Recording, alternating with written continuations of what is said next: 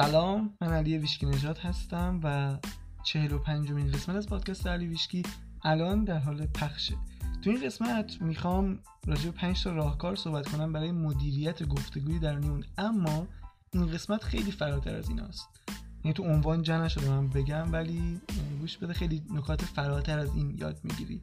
نکاتی در مورد عملکرد مغز نیم کره چپ و و همین چیزا. اما جمله اول این قسمت از پاولو کویلیو نویسنده برزیلیه که میگه به هیچ کسی این قدرت رو نده حالتو بد کنه. اونایی که ازت متنفرن بازنده هایی هستن که تظاهر می‌کنن برندن احساس می‌کنم این از اون نقل قولاییه که تو نبرد با دشمن فرضی تو استوری اینستاگرام گذاشتن خیلی به درد می‌خوره. بریم اپیزودو بشنویم.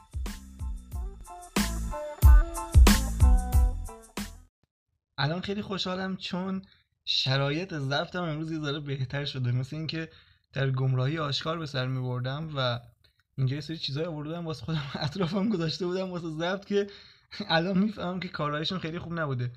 دست تقدیر کاری کرد که من اینجا دکوراسیونش یه ذره عوض کردم. به خاطر سری اتفاقاتی که الان میگم و الان خیلی باحال شده اینجا. خیلی دارم حال می‌کنم که نشستم اینجا دارم ضبط می‌کنم. امیدوارم نتیجهش خوب باشه. اما قبل از اینکه بریم سراغ اینکه این اپیزود در مورد چیه یه چیزی رو بگم. این چند وقت دوباره تصمیم گرفتم که صبح یه مقدار زودتر بیدار شم چه سری کارهایی می‌خواستم انجام بدم که لازم بود صبح زره زودتر بیدار شم و کلا هم حسش بود. نمی‌دونم وقتی هوا سرده حسشو دارم که صبح زودتر پاشم و نمی‌دونم سری کارهای خفنی انجام بدم. بعد گفتم خب ساعت خوابم تنظیم می‌کنم که از این بعد صبح زودتر بیدار شم همه چی داشت عالی پیش می‌رفت. من شبا شروع کردم سر وقت خوابیدن و صبح حالا یکی دو ساعت دیرتر ولی بیدار می شدم تا اینکه یکی دو شب پیش دوباره اومدم زودتر بخوابم. همه چی آماده کردم چراغا رو خاموش کردم. ده دقیقه بعد دیدم یه صدای مشکوکی میاد. بعد پا شدم و چراغا رو روشن کردم. دیدم که یه سوسک داره میاد سمتم. یه سوسک خیلی بزرگ که خیلی قیافه کری و زشتی داشت و چغه رو بد بدنم بود. اینم یه پرانتز باز کنم بگم که توی لیست ترسای من از جونورا و حیوونا معمولا اکثر آدما مار و نمی‌دونم عقرب و سگ و حالا از این اجدهای کومودو و از اینا میترسن. من تو لیست ترسام اولی سوسکه. یعنی وحشت می‌کنم. وقتی سوس می‌بینم اصلا دیدی بعضیا میگن من چندشم میشه. نه اصلا این چیزا واسه معنی نداره. یعنی سکته می‌کنم وقتی سوسک می‌بینم. اینم سوسکش بزرگ بود ولی از غذای روزگار اون شب نمی‌دونم خیلی نترسیدم. حالا با جزئیات میگم چه اتفاقی افتاد. این سوسکه با اینکه خیلی بزرگ بود نمی‌دونم بهشون چی میگن. فکر کنم میگن سوسک کابینت ولی شما یه سوسک خیلی بزرگ قهوه‌ای رو تصور کن. از این سوسکایی که تو حموما و اینا هست.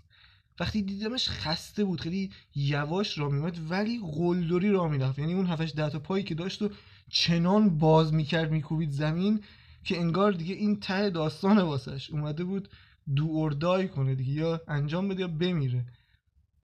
اول تهدیدش کردم گفتم ببین همین راهی که اومدی رو برگرد بذار همه چی به خیر خوبی تمام بشه. ولی اصلا هیچ توجهی نکرد و همینجور اومد جلوتر. دیگه کم کم چش تو چش شدیم و منم از فرصت استفاده کردم. رفتم یه سوسکش حق که یعنی اینو من چندین ساعت تو اینترنت تحقیق کرده بودم. خدا وکیلی میگم. نظرات همه رو خوندم مقایسه کرده بودم این سوسکشه رو.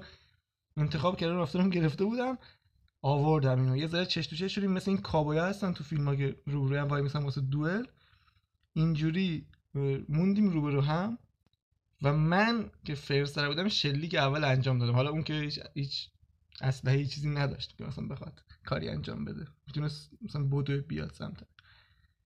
من از یه دونه اسپری زدم رو سر کلهشو. انتظار داشتم اون لحظه ناکار بشه بمیره ولی نمرد. یعنی سخت جون بود. خب بعد یه ذره پیش همونجا موند ولی اینجوری کم کم دیگه شلوول شد و اینا. منم خب دیگه خوابم نمی‌برد دیگه. گفتم باید وایسا مطمئن شم این قرار بمیره یا نه. یه یه ساعتی خلاص نشستم بالای سرش. بعد از چند دقیقه هم حوصله‌ام سر شروع کردم حرف زدن باش یه نصیحتش کردم. گفتم بابا چرا با زندگی خودت داری این کارو می‌کنی؟ چرا تو همون سوراخ و سوراخ سنبا اونجا به زندگیت ادامه ندی یعنی چه مشکلی داشتی؟ غذات کم بود؟ آخه چه دلیلی داره؟ ساعت یک شب پاشی یک حالا نبود زودتر بود. پاشی بیا اینجا و اینجا مزاحمت ایجاد کنی و جون خودتو به خطر بندازی واقعا. ما می‌تونستیم خیلی مسالمت آمیز کنار هم زندگی کنیم و بدون که به هم کاری داشته باشیم. مثلا شاعرها می‌تونستن از زندگی مسالمت آمیز ما کنار هم غزل ها بسرایند نویسنده ها می‌تونستن کتاب ها بنویسن و کارگردان ها فیلم ها بسازن. ولی تو با یه حرکت غیر استراتژیک همه اینا رو از بین بردی. و حالا من با اینجا بشینم. نگران این باشم نگران کارمای کشتن تو باشم. بعد خلاصه بهش گفتم بذار کنار و اونم بعد خلاصه یه ساعت گذاشت کنار و مرد. و این اتفاق که بودن یه ساعت و نیم طول کشید باعث شد که من ساعت خوابم دوباره به هم بریزه و ساعت یک اینا خوابیدم. بعد صبحم دیرتر خلاصه صبحم دیرتر بیدار شدم اون سیستم به هم خورد دیگه. الان از اول به همین کار انجام دادم.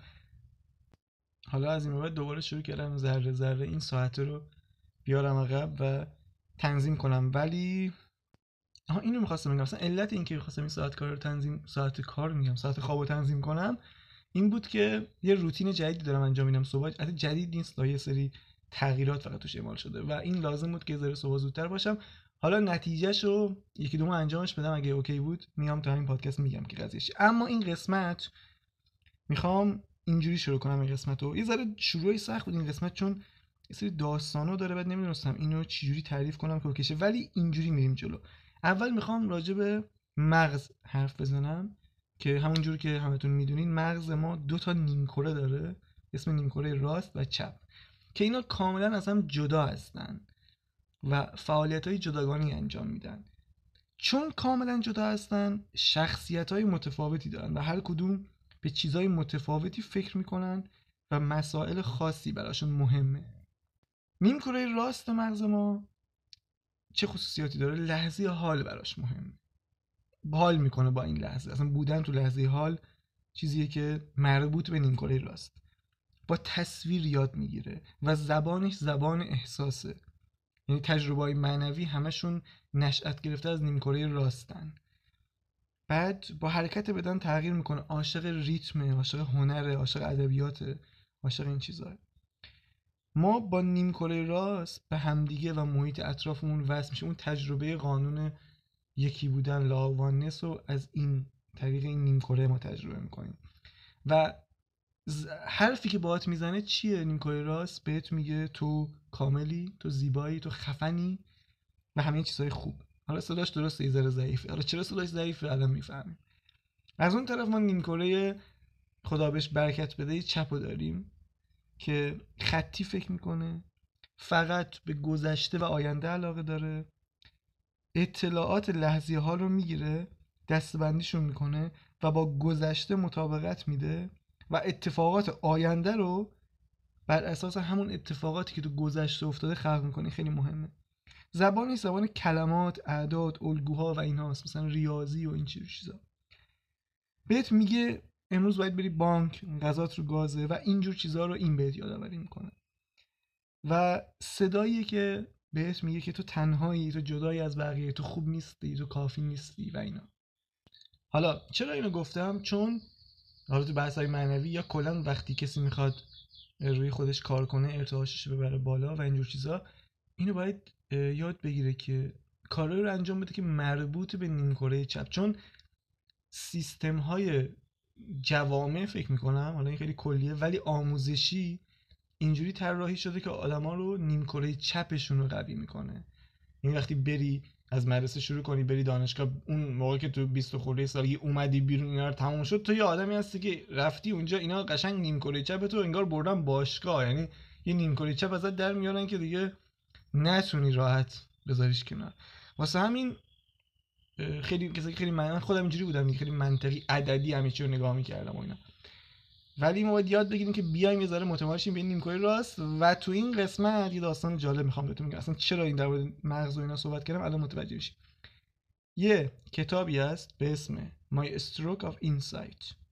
اثر خانم جیل بولت تیلر. که فکر کنم ترجمه فارسیش میشه سکته روشنگر من یه همچین چیزی. این خانم تیلور متخصص مغز و اعصاب تو دانشگاه هاروارد بوده.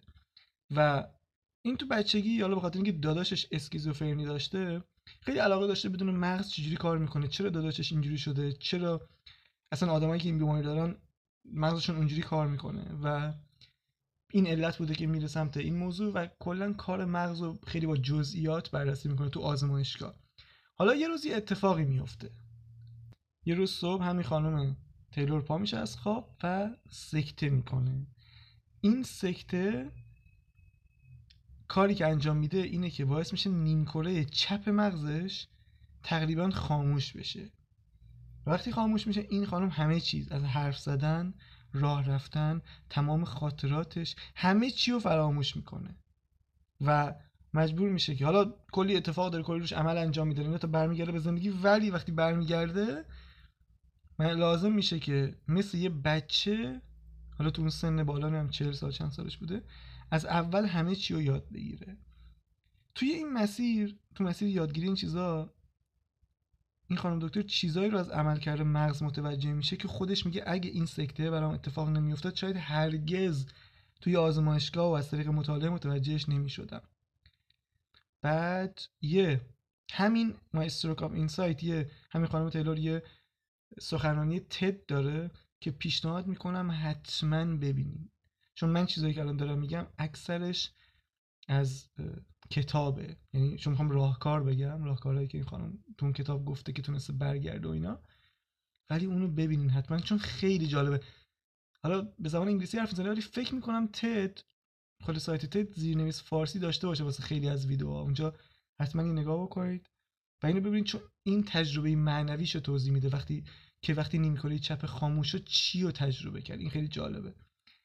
بعد اما بریم سر این که چه اتفاقاتی افتاد واسش و چیا بهش کمک کرد چیا فهمید از اینکه از این نیمکره ها کارکرد مغز و اینکه چه کمکی می‌تونه اینا به ما بکنه. حالا من از اینجا بعد از زبان اون میگم.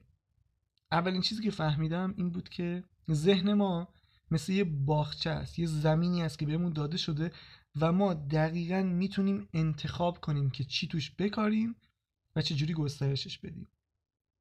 این هم خیلی جالبه. وقتی یه اتفاقی میفته وقتی به هر دلیلی ما احساس منفی مثل خشم عصبانیت نفرت و غم در اون ایجاد میشه این احساسه ظرف مدت 90 ثانیه. تو بدن ما میمونه از کل بدن ما عبور می‌کنه و از سیستم گردش خون خارج میشه. یعنی تو وقتی حست بده این 90 ثانیه لازم داره که خودش رو نشون بده بهت کارش انجام بده و بره. از سیستم گردش خونت خارج میشه.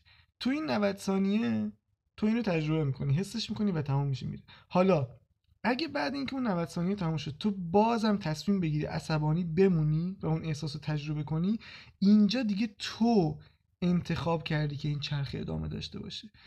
نکن تو اون سطح هم حتی همه چیز انتخابه. این خیلی جالبه راهی که پیشنهاد می‌کنه واسه اینه واسه اینکه ما بتونیم از این آگاهی ها استفاده کنیم خیلی جالبه. خود آگاهیه.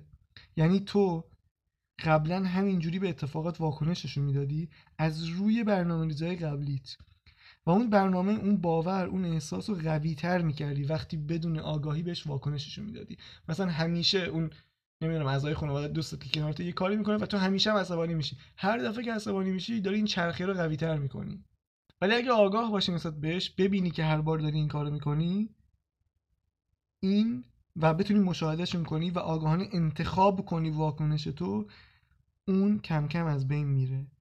این همون کاری که البته مدیتیشن رو انجام میده. اون سکته به هم یاد داد که من این توانایی رو دارم که افکارم رو انتخاب کنم. و دیگه لازم نیست روزی هزار بار به چیزهای منفی فکر کنم و باهاشون درگیر بشم. دیگه لازم نیست حتما مدام اتفاقات گذشته رو مرور کنم و اونا رو توی ذهنم قوی تر کنم. فقط باید حواسم باشه که آگاهانه افکارم رو مشاهده کنم و اون فکری که دلم می‌خواد رو انتخاب کنم. بعد یه چیز خیلی جالبی داستانی هم تعریف می‌کنه میگه یه روز داشتم تو جاده رانندگی می‌کردم و واسه خودم آهنگ گذاشته رو آواز می‌خونم با صدای بلند و اینا ولی حواسم نبود که دارم با سرعت زیاد میرم. پلیس جلومو گرفت و جریمم کرد. می‌گفت اون اتفاق وقتی افتاد تموم شد من صد بار به خودم یادآوری کردم که حواسم باشه به خاطر این اتفاق ناراحت نشم. چون اگه به این اتفاق ناراحت بشم این لینک میشه به این که تو هر موقع خوشحال و شاد باشی واسه خود آواز بخونی جریمه میشی.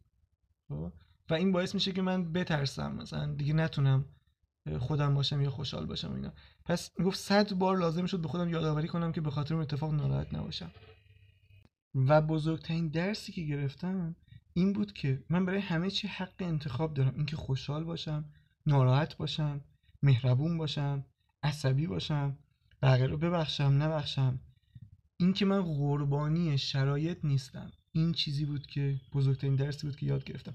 و الان هر موقع می‌بینم چیزی ناراحتم کرده یا عصبانیم کرده یا احساس بدی بهم داده اول اجازه میدم اون 90 ثانیه تموم شه و از سیستم گردش خونم خارج بشه اون احساس. و بعد مثل یه بچه با ذهنم حرف می‌زنم. بهش میگم ببین ازت ممنونم که می‌تونی فکر کنی می‌تونی احساس کنی اما من واقعا علاقه ای ندارم که دیگه این افکار و این احساسات رو تجربه کنم. لطفا دیگه اینا رو بهم نشون نده. و میگه وقتی با احساس مناسب با احساس خوب و لطافت با خودم حرف می‌زنم این خیلی بهتر جواب میده. و نکته مهم دیگه اهمیت گفتگوی درونیه. میگه فهمیدم توجه کردم به گفتگوی درونی که هر لحظه با خودم دارم یکی از مهمترین چیزا هم برای سلامت روانه هم برای خوشحال بودن. میگه کار من شده بود حرف زدن با سلولای بدنم با سلولای مغزم. عاشق همه فعالیت های بدنم شده بودم. همه چی برام تازگی داشت. بودم واو بدنم وقتی گرسنه نمیشم بهم میگه.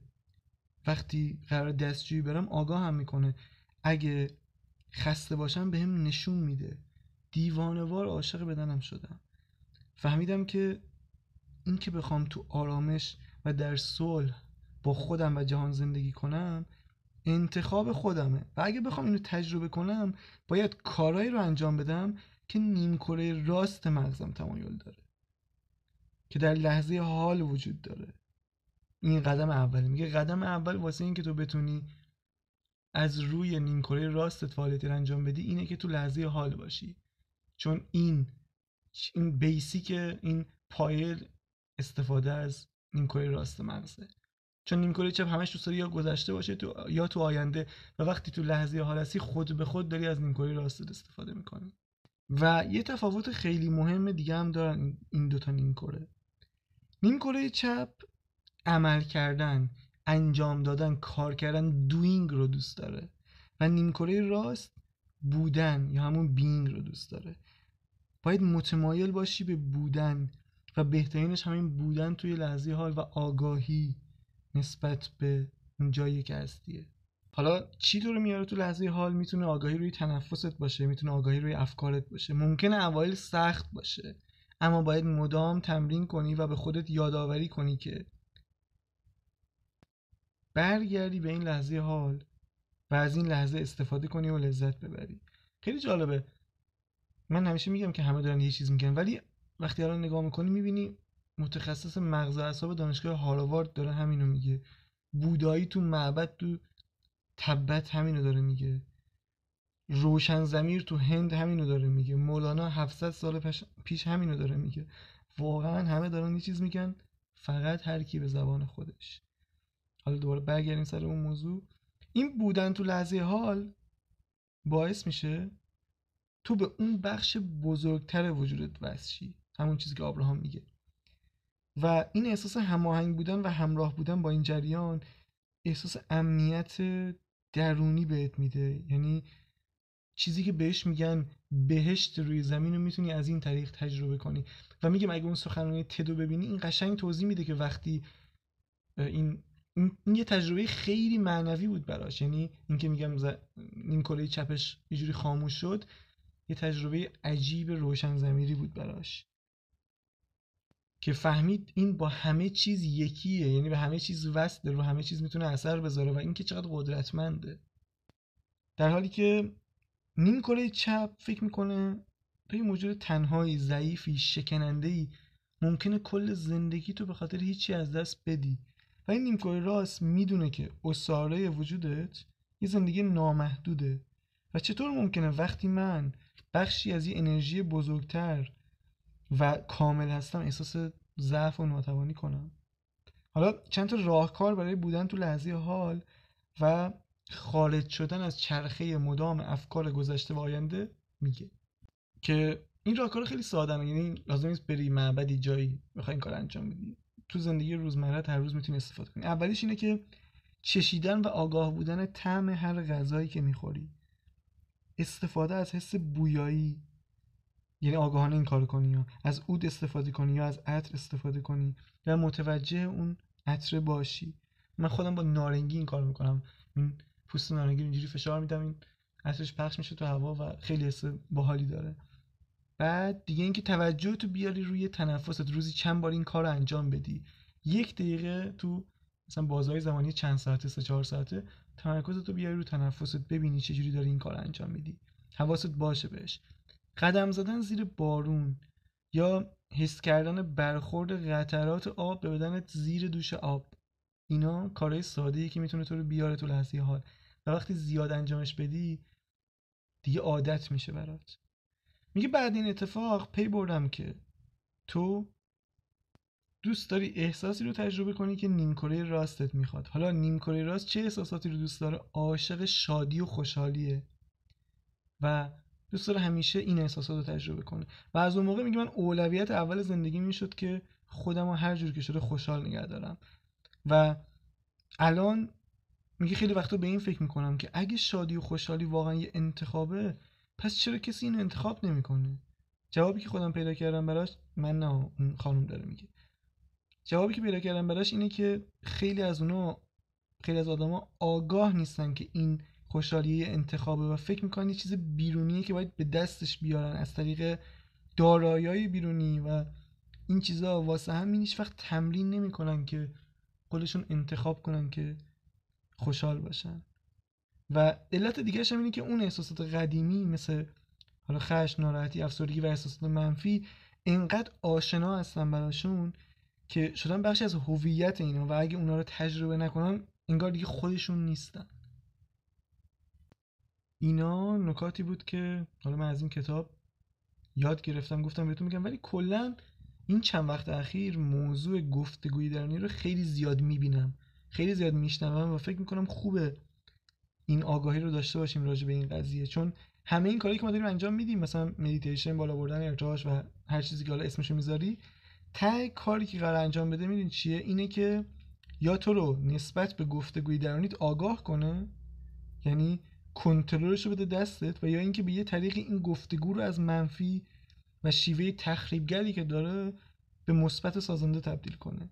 پس فکر نکنید که اهمیتش کمه. حالا اینا رو گفتم که به اینجا برسم که اخیرا یعنی ژانویه همین سال 2021 یه کتابی منتشر شده به اسم چتر یا گفتگوی درونی که این کتاب آقای ایثن کراس که یکی از برجسته ترین روانشناسان دنیاست و همینطور استاد دانشگاه میشیگان هم هست نوشته.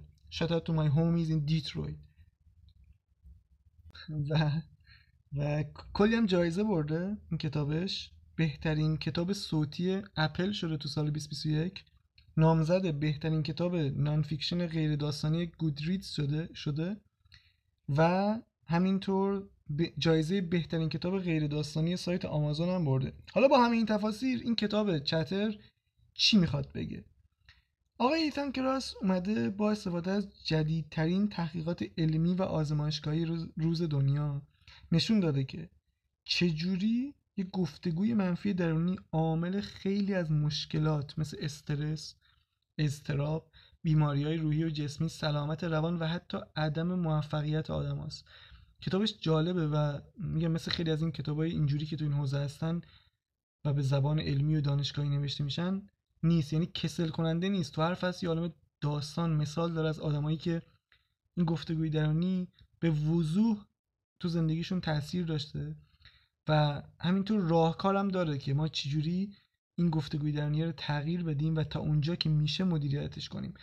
من اینجا دیگه نکات اضافی رو عرض می‌کنم. دیگه اگه خواستین خودتون این کتاب بخونین و فقط راهکارهایی که داده که هر کسی به صورت شخصی می‌تونه استفاده کنه رو میگم که میگم به دردمون بخوره دیگه. و اگه کتاب بخونی هم حالا خوبه می‌تونی کلا ریشه این مطلب رو بهتر درک کنی بدونی چرا باید استفاده کنی اصلا ازش. و اینم بگم آدمای خفن این کتاب معرفی کردن یعنی سوزان کی نویسنده کتاب سکوت آدم گرند که قبلا ازش کتاب گیونتیک رو معرفی کردم و توی یکی از قسمت ها درباره خلاصه یکی از کتاباش حرف زدم. همینطور دیگه کی؟ کارول دوک نویسنده کتاب فوق العاده ذهنیت یا مایندست. این اینا چند نفری بودن که این کتاب رو ایندورس کردن در واقع. اما بریم سراغ راهکار کتاب. آها اینم بگم. سه بخش داره راهکار این کتاب. اینجوری هم بخشش. اولین بخشش ابزارهایی که خودت می‌تونی شخصا استفاده کنی. دومیش ابزارهایی که با بقیه می‌تونی یعنی با کمک اطرافیانت می‌تونی ازشون استفاده کنی برای کنترل گفتگوی درونیت و سومیش ابزارهایی که شامل محیط پیرامونت میشه. حالا من فقط اولی رو میگم یعنی ابزارهایی که خودت می‌تونی استفاده کنی. به دو علت اون دوتای دیگر رو نمیگم. یکی اینکه اکثر آدما اون شرایط بیرونی ندارن. اولا کسی کنارشون نیست که بخوان باهاش در مورد گفتگوی درونی و اینا صحبت کنن و بعدم که اصلا محیط اطرافشون آماده نیست که بگیم حالا بخوای از ابزارهای محیط اطرافت استفاده کنی. یکی این و دومیش این واقعا راهکار دیگه کسل کننده بودن و دیگه به نظرم به درد پادکست ما نمیخوردن. پس ما فقط میریم ابزارهایی رو میگیم که پنج تا ابزار میگم که خودت می‌تونی استفاده کنی واسه اینکه گفتگوی درونی تو درست کنی. راهکار اولش اینه. گفتگوی دوم شخص با خودت. آقای تنکراس میگه ما آدما خوب بلدیم بقیه رو نصیحت کنیم اما به خودمون که می‌رسیم یه جورایی ناتوان میشیم. این روشی که داره میگه بیا و برای خودت هم از این روش گفتگوی دوم شخص استفاده کن یعنی به خودت اولا بگو تو مثلا یا شما هر جا دیدی گفتگوی درونیت خیلی منفی شده و داره از کنترلت خارج میشه بیا. به صورت دوم شخص با خودت حرف بزن و خودت آروم کن. مثلا بگو علی مثلا آروم باش تو. قبلا یه بار شرایط بدتر از اینم پشت سر گذاشتی مثلا مثلا میگم مثلا سارا تو خیلی توانمندی تو از عهده انجام هر کاری برمیای. اینجوری با خودت حرف بزن. چه فایده ای داره این کار؟ باعث میشه مغزت کمتر با اون گفتگوهای درونی همیشگی لینک بشه. و این کاری که می‌کنه اینه که اجازه میده وقتی تحت فشار هستی وقتی تحت استرس شدید هستی عملکرد بهتری داشته باشی. دومین راهکار اینه که فکر کنی داری یکی از دوستات رو نصیحت می‌کنی. یعنی فکر کنی اگه دوستت حالا یا یکی از نزدیکانت این مشکل رو داشت تو چی بهش می‌گفتی؟ چه جوری آرومش می‌کردی؟ همونو به خودت بگی و بهش عمل کنی. تو کتاب عاشق خودت باش اونجا هم کمال یه جمله خیلی کلیدی داره. اونجایی که میگه وقتی سر دوراهی بودم همیشه از خودم میپرسیدم اگه واقعا عاشق خودم بودم حاضر بودم این کار انجام بدم یا نه؟ اما راهکار سوم. از بالا به قضیه نگاه کن. تو کتاب چتر یا گفتگوی دانی وقتی بررسی کردن میگن دیدن که وقتی این اتفاق یا گفتگوی درونی خیلی منفی و شدید پیش میاد که ما شدیدا روی موضوع تمرکز کردیم و به اصطلاح ریز شدیم روش ذره بینی داریم روش تمرکز می‌کنیم. و راه حل قضیه اینه که از بالا به اون اتفاق نگاه کنیم. مثلا ببینی این اتفاق در مقایسه با اتفاقات مهمتر سختتر و بزرگتری که قبلا پشت سر گذاشتی چه جایگاهی داره؟ و اگه تونستی اونا رو به خیر بگذرانی پس حتما اینم می‌تونی.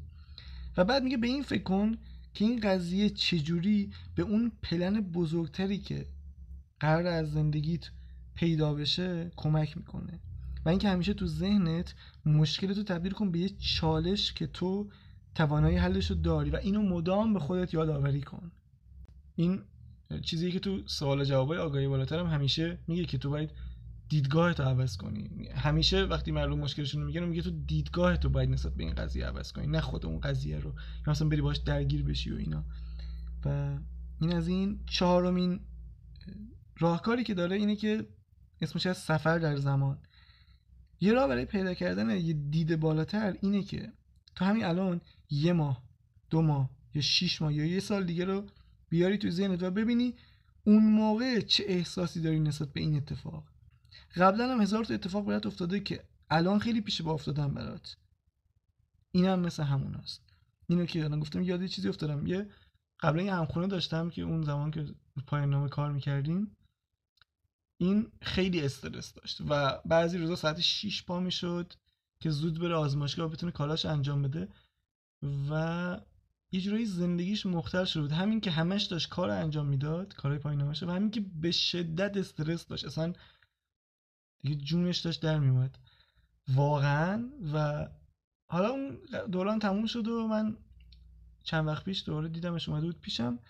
بهم گفت ولی من الان که فکر می‌کنم همش به خودم میگم چرا من اون موقع اینقدر استرس داشتم؟ چرا اینقدر تحت فشار بودم؟ داشتم سکته می‌کردم مثلا. گفت دلیلی نداشت واقعا. و پیش خودم فکر کردم که واقعا همینجوری آدم وقتی خیلی فوکوس می‌کنه روی چیزی درگیر چیزی اصلا نمی‌تونه ببینه. اینقدر استرس می‌گیره اینقدر تحت فشاره ولی وقتی مدت میگذره میگی واقعا چرا من اینقدر استرس داشتم؟ چرا اینقدر اینقدر بزرگش کرده بودم؟ اما پنجمین راهکار. بنویس. حدودا یه رو بشین و تمام افکار احساساتت گفتگوهای درونیت هر چی که هست تو بدون سانسور بیا روی کاغذ. بهشون اجازه ابراز بده. و اصلا هم نگران درست غلطش نباش فقط بنویس و این کار کمکت می‌کنه که احساس سبکی کنی بعدش. میگن وقتی تو مشکلات تو یا حالا چیزایی که خیلی اذیت می‌کنه روی کاغذ می‌نویسی ذهن فکر می‌کنه که اینا انجام شده یعنی حل شده. واسه همین کمتر دوباره میره سراغش یا بهش فکر می‌کنه و اینها. یکی از رفیقام چند وقتیش بهم می‌گفت این قضیه مال مثلا دو سه سال پیشه. حتی تازه بهم می‌گفته ولی اتفاقی گفته مال دو سه سال پیشه.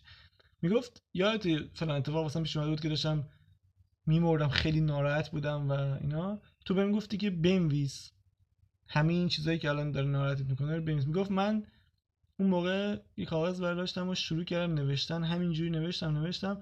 می‌گفت واقعا خیلی تاثیرش و این شد عادتم. من خیلی جالب بود واسم که اون موقع بهش اینو گفته بودم. اون موقع خودم در جاهلیت آشکار بودم نمی‌دونم چه جوری گفته بودم بهش اینو. پس اینم از این دیگه این پنج تا راهکار بود که می‌خواستم بگم.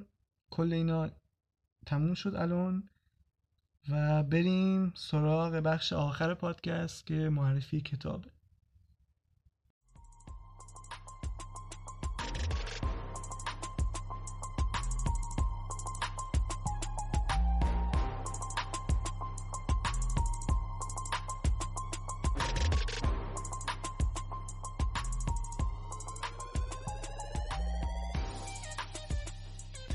کتابی که تو این قسمت خواهم معرفی کنم اسمش از پروژه شادی از سر خانم گرچن رابین که لینکش رو گذاشتم توی توضیحات و می‌تونید الان با 10 درصد تخفیف راحت تهیهش کنید. آقا اینم بگم پرسیدین که این لینک ها من خیلی چیزا معرفی می‌کنم مستند اینا میگم اسمشو می‌ذارم توی توضیحات بالا همش می‌پرسین که کجاست. روی هر اپیزود که بزنی مثلا این اپیزود منتشر شده داری گوشش میدی. روش که بزنی توضیحات داره. من نوشتم مثل که این اپیزود راجع چیه؟ مثلا لینک گذاشتم اونجا. اگه کتابی معرفی کردم اگه مستندی معرفی کردم. اونجا همه چی از خیلی راحت می‌تونی ببینی دیگه. یعنی هیچ مشکلی وجود نداره. پس اینو دقت کنید. حالا این کتاب در مورد چیه؟ خیلی جالبه این کتاب. یه داستان یه آدمی حالا که میگم داستان رمان نیست داستان واقعی. یعنی زندگی همین خانم گرشن رابینه. ایشون تصمیم می‌گیره یه روز سری قضیه ای یه دفعه بهش انگار الهام میشه که یه سال رو از همین جایی که الان هست شروع کنه و شاد زندگی کنه. خیلی جالب. کلی نکته جالب و باحال داره که بهت کمک می‌کنه از همین جایی که هستی شروع کنی و شاد زندگی کنی. و چیزی که این کتاب دنبالشه اینه که آیا میشه بدون هیچ تغییری توی شرایط بیرونی از درون شاد بود و متحول شد یا نه؟ این سوال می‌خواد جواب بده.